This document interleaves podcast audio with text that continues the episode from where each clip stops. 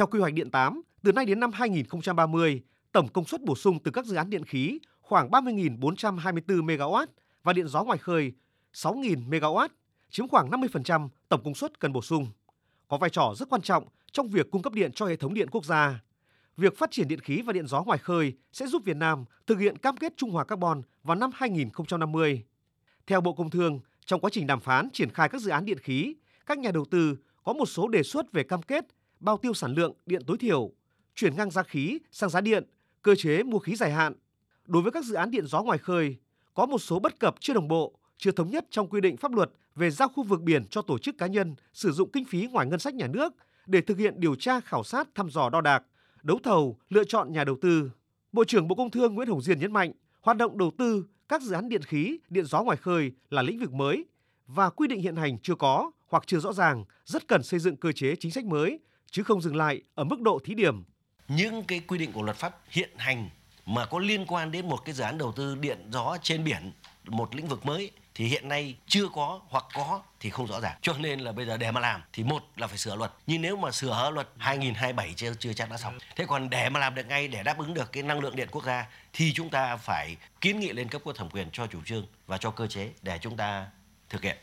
Đại diện các bộ ngành cho rằng cùng với việc khẩn trương sửa đổi tháo gỡ về pháp lý, cần nghiên cứu xem xét phương án giao cho tập đoàn, tổng công ty nhà nước như Tập đoàn Điện lực Việt Nam EVN, Tập đoàn Dầu khí Quốc gia Việt Nam PVN thực hiện điều tra khảo sát, đo đạc, xác định tiềm năng điện gió ngoài khơi để đảm bảo tiến độ, mục tiêu đặt ra trong quy hoạch điện 8, cần thực hiện quy trình thủ tục đầu tư các dự án điện khí, điện gió ngoài khơi, song song với sửa đổi, bổ sung các quy định pháp luật phù hợp. Kết luận cuộc họp, Phó Thủ tướng Trần Hồng Hà nhấn mạnh, việc giải quyết những vướng mắc của các dự án điện khí, điện gió liên quan mật thiết đến thực hiện mục tiêu của quy hoạch điện 8, bảo đảm an ninh năng lượng, phục vụ phát triển kinh tế xã hội, môi trường đầu tư, môi trường thu hút đầu tư. Phó Thủ tướng giao Bộ Công Thương, Bộ Kế hoạch Đầu tư và các tập đoàn năng lượng giả soát xem xét toàn bộ trình tự, thủ tục đầu tư dự án điện khí, trong đó có những cam kết dài hạn mang tính nguyên tắc của chính phủ đối với các nhà đầu tư, đề xuất phương án cắt giảm thời gian thực hiện quy trình thủ tục đầu tư dự án điện khí, về định hướng tháo gỡ khó khăn, bất cập trong triển khai các dự án điện gió ngoài khơi.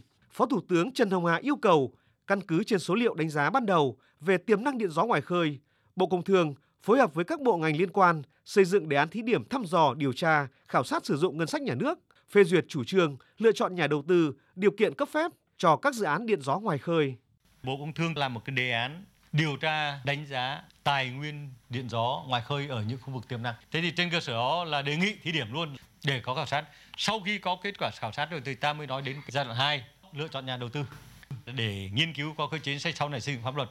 thì đề xuất là sau khi có số liệu đầy đủ rồi ấy, thì giao một số tập đoàn nhà nước của Việt Nam đứng ra làm chủ trì có thể lựa chọn đầu tư nước ngoài để thực hiện một số dự án. Trong đó thí điểm một số vấn đề như các chí nêu quá trình lựa chọn đầu tư thì đấu thầu ở đây có vướng mắc gì đưa vào trong cái thí điểm này. Này làm thì sau đấy mình mới thấy là cơ chế là giá điện thế nào rồi là các vấn đề liên quan đến điều kiện cấp phép thế nào. Phó Thủ tướng Trần Hồng Hà cũng đồng ý chủ trương thành lập tổ công tác liên ngành do Bộ Công Thương làm tổ trưởng, có sự tham gia của lãnh đạo các bộ Tài nguyên và Môi trường, Quốc phòng, Công an, Kế hoạch và Đầu tư, Nông nghiệp và Phát triển Nông thôn, Giao thông Vận tải để tháo gỡ các khó khăn vướng mắc, sớm triển khai thí điểm một số dự án điện gió ngoài khơi.